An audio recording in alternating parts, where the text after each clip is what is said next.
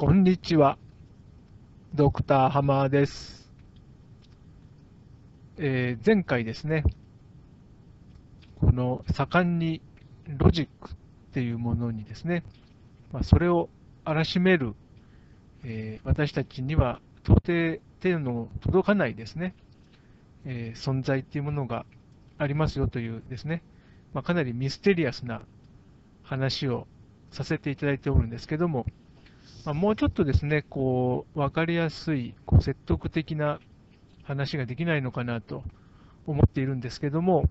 まあ、ともかくですね、この優しい社会シリーズ、なるべくですね、あの、広い聴衆の皆様に、えー楽しんでいただけるような話を目指してはいるんですが、まあ、それにちょっと反するような感じで、えーなんか突拍子もないというか、うん分かりにくい話になってしまうんですけども、あのやはりその個人、私たちが抱いているその世界観、あとその個人っていうものに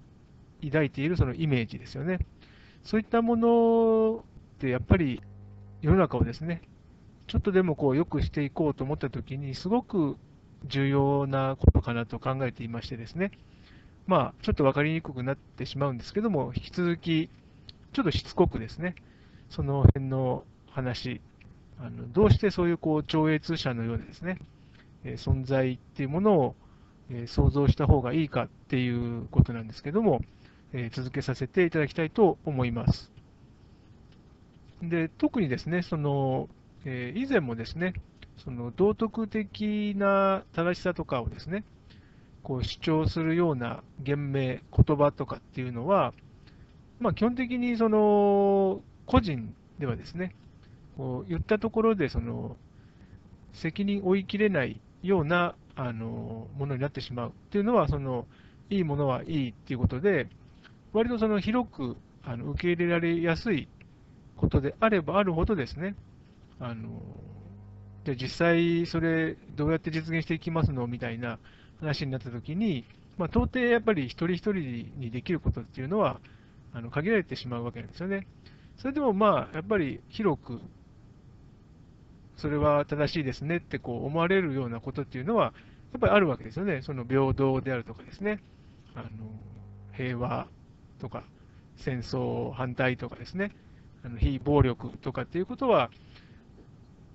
まあ、理想でしかなかったとしても、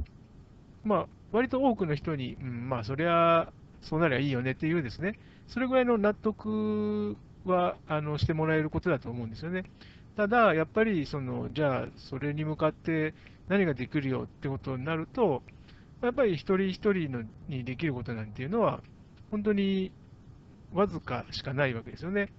でだからといって、じゃあその理想っていうものは、まるっきりその捨ててしまっていいのかっていうと、まあ、それも違うと思うんですね。ですから、まあ、あくまでも、まあ、綺麗事ではありますけども、そのみんなでですね、えーみんなの力で実現していきましょうという話しかできないんですが、まあ、それを本当にあの現実感、より現実感のある話にするためにもですね、やっぱり私たちが何気なくそう抱いているその、えー個人っていうものに対する見方っていうのをですね、やっぱりちょっとでもですね、あの変えた方がいいんじゃないのかなということを考えておりまして、でそれがそのこの超越者っていうようなもののですね、存在を認めるっていうことなんですが、でそれはあのあくまでもですね、こう一人一人のもう中に存在するっていうような感じなんですね。ですから、あの誰か本当にその外側にですね、その絶対のその、まあ、万能の神様みたいな人がいて、すべてをこうコントロールしてくれるというような存在ではなくて、もう一人一人の中にですね、コントロールしきれないものがありますよというようなニュアンスの方が近いですね。ですから、まあ、その特にその想像力とかいうことになりますと、やっぱりあのいいこともあれば、あの全然そのしなくてもいい想像をしちゃったりするっていうことで、あのあまり必ずしもですね100%いいことばっかりではないわけですよね。でそういった形で私たちの中にあるその何気なくあの日々行使していますその想像力とか、一つとってもですね、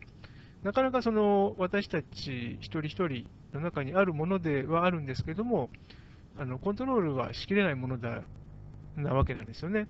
ですから、そういうものをあのお互いにですねあの持ってるよねっていう風な見方っていうのはですね、まあ、あの昔からその、えー、罪を憎んで人を憎まずということで、まあ、なんかこう、かなり重大な罪を犯しちゃった人もですね、えー、許してあげるっていうようなことも大事なことではあるということもあの昔から言われていてですね、でそれというのは、まあ、本当にあの道徳的なですね、こう訓戒といいましょうか、戒めといいましょうか、あのそういったその意味合いもあるんですけれども、まあ、やはりですね、もっとその科学的により正確にですね、私たち人間ってどういうものっていうことを考えたときに、やっぱり、あの一つ考えてみる、あの要素の一つだと思うんですね。というのが、やっぱりその、我々そんなその悪気がなかったとしても、ついついその結果的にですね、そのとあるコンテキストにおいては、多大なあの迷惑をかけてしまうようなこともですね、こうやっちゃったりもしちゃうわけですよね。で、それはまもちろん、あの本当にその物理的なその損害とかですね、特にその人の命を奪ったりとか、そういうことはやっぱりない方がいいんですけども、まあ、完全にコントロールっていうのは難しいんですよね。ですから、あのすべての責任を個人に負わせるっていうことがどこまでできるかっていうと、やっぱりそこもやっぱり、あのある程度、こうバッファーって言いましょうか、こう余裕って言いましょうか、こう容赦するっていうんですかね、そういうあの寛容さっていうものも、やっぱり完全になくしちゃだめだと思うんですよね。でそういうその考え方を広くそのシェアするためにもですね、まあ、やっぱり改めてですね、その私たちの一人一人の中にですね、そのどうしてもそのコントロールしきれないもので、しかも多大なそのパワーを持っているものっていうものが、あの常に、えー、私たち一人一人、え、内側にあってですね、共にあるというようなその個人間ですよね。そういうものをですね、あの共有した方がいいのかなということを考えるんですね。で、ちょっとですね、そのこう社会科学のですね、こう専門的な話になりますけれども、まあ、その様々その私たちの行動をですね、社会の中での行動を分析するときに、何を単位にするんだっていうときにですね、あまりその個人を単位にして分析するっていうのは、なかなかその流行らないというか、あのちょっとその敬遠されるというか、その正確性がなくなるんじゃないのかっていうことで、あの避けられる傾向があの最近もあるんですけども、でも、それはやっぱり一人にですね、その個人っていうものが追い切れるあのものっていうものが、やはり限度があるっていうのが、やはり常識的に分かってしまうからだっ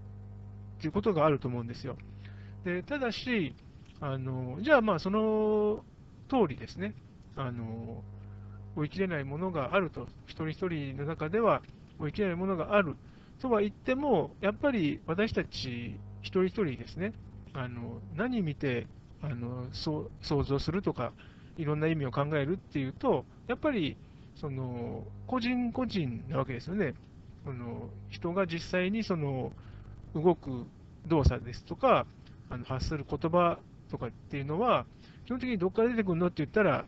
個人から出てくるわけじゃないですか。ですから、あの個人を単位にしてみるっていうことに関して、あまりその避けてしまってですね、あのついついその、じゃああの関係性で見てみましょうとか、あの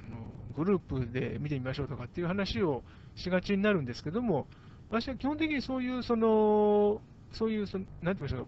実体がないものっていうものは、こう、科学的なその分析の単位としてはふさわしくないんじゃないかなと思っていて、で、実際ですね、その、なんでかっていうと、もうどんな関係性でもですね、本当にその平等で、本当にその異なる個人がですね、2人であってもですね、その本当にその同時に同じようなですね、その反応を示すみたいなですね、でもしそういうことがあったとしても、そのそれぞれの内心で何が起こってるかっていうところまでは、絶対その同一にはならないと思うんですよ。でつまりは、あの挨拶一つとってもですね、友達同士、対等じゃないかって思われるかもしれませんけれども、やっぱりそこには細かく見ていけば、こう強い弱いの関係があったりとかですね、やっぱりその全く対等っていうような関係って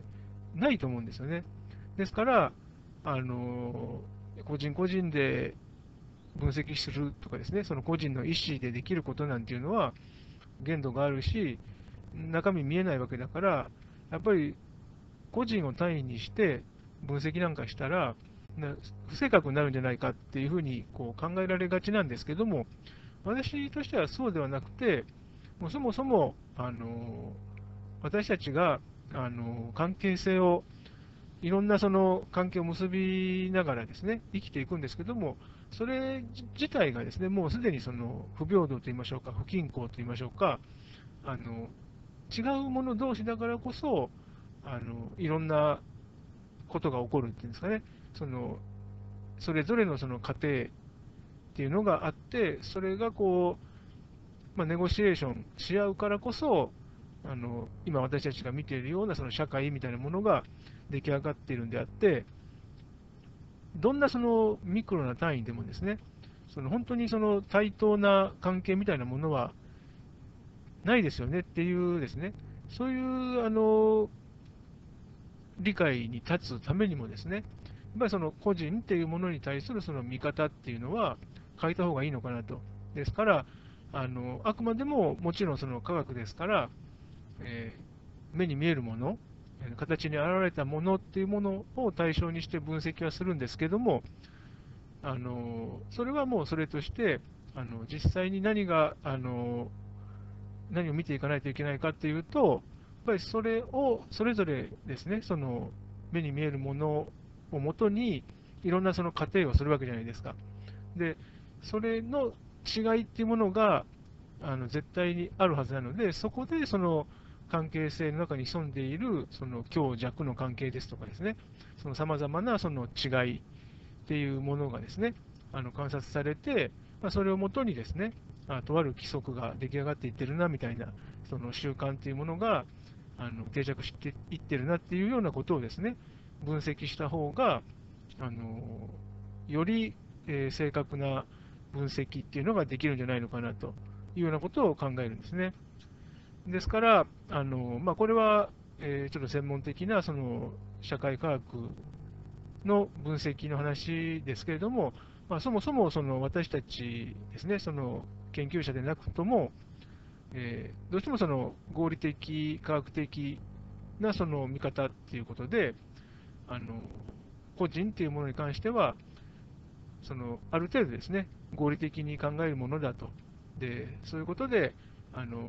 いろんな責任とかもですね、負えるはずだというような前提で見ますけれども、まあ、そもそもですね、あのこの世にこう生まれ落ちたっていうこと、実際にそれであの存在し続けているっていうことですね。その背景には、やっぱりそのその人一人一人だけではこうどうにもならないその、もっとそのパワーの強いですね存在っていうものが必ずその一人一人の中にあの存在してますよというような見方ですね。で、その、えパワーの強いものっていうのは、どれぐらい強いかというと、そのいい、悪いっていうものですね、あの常にそのいい方向に向かってみたいなコントロールすらするのが難しい、そういうようなものだというですね、でそういう理解でもって、あのお互いをですね、そのなんかこう、ちょっと、えーまあ、明らかな間違いを犯したっていうものに出くわしたとしてもですね、なんていうんですか、もういきなりその、もう全否定するとかですね、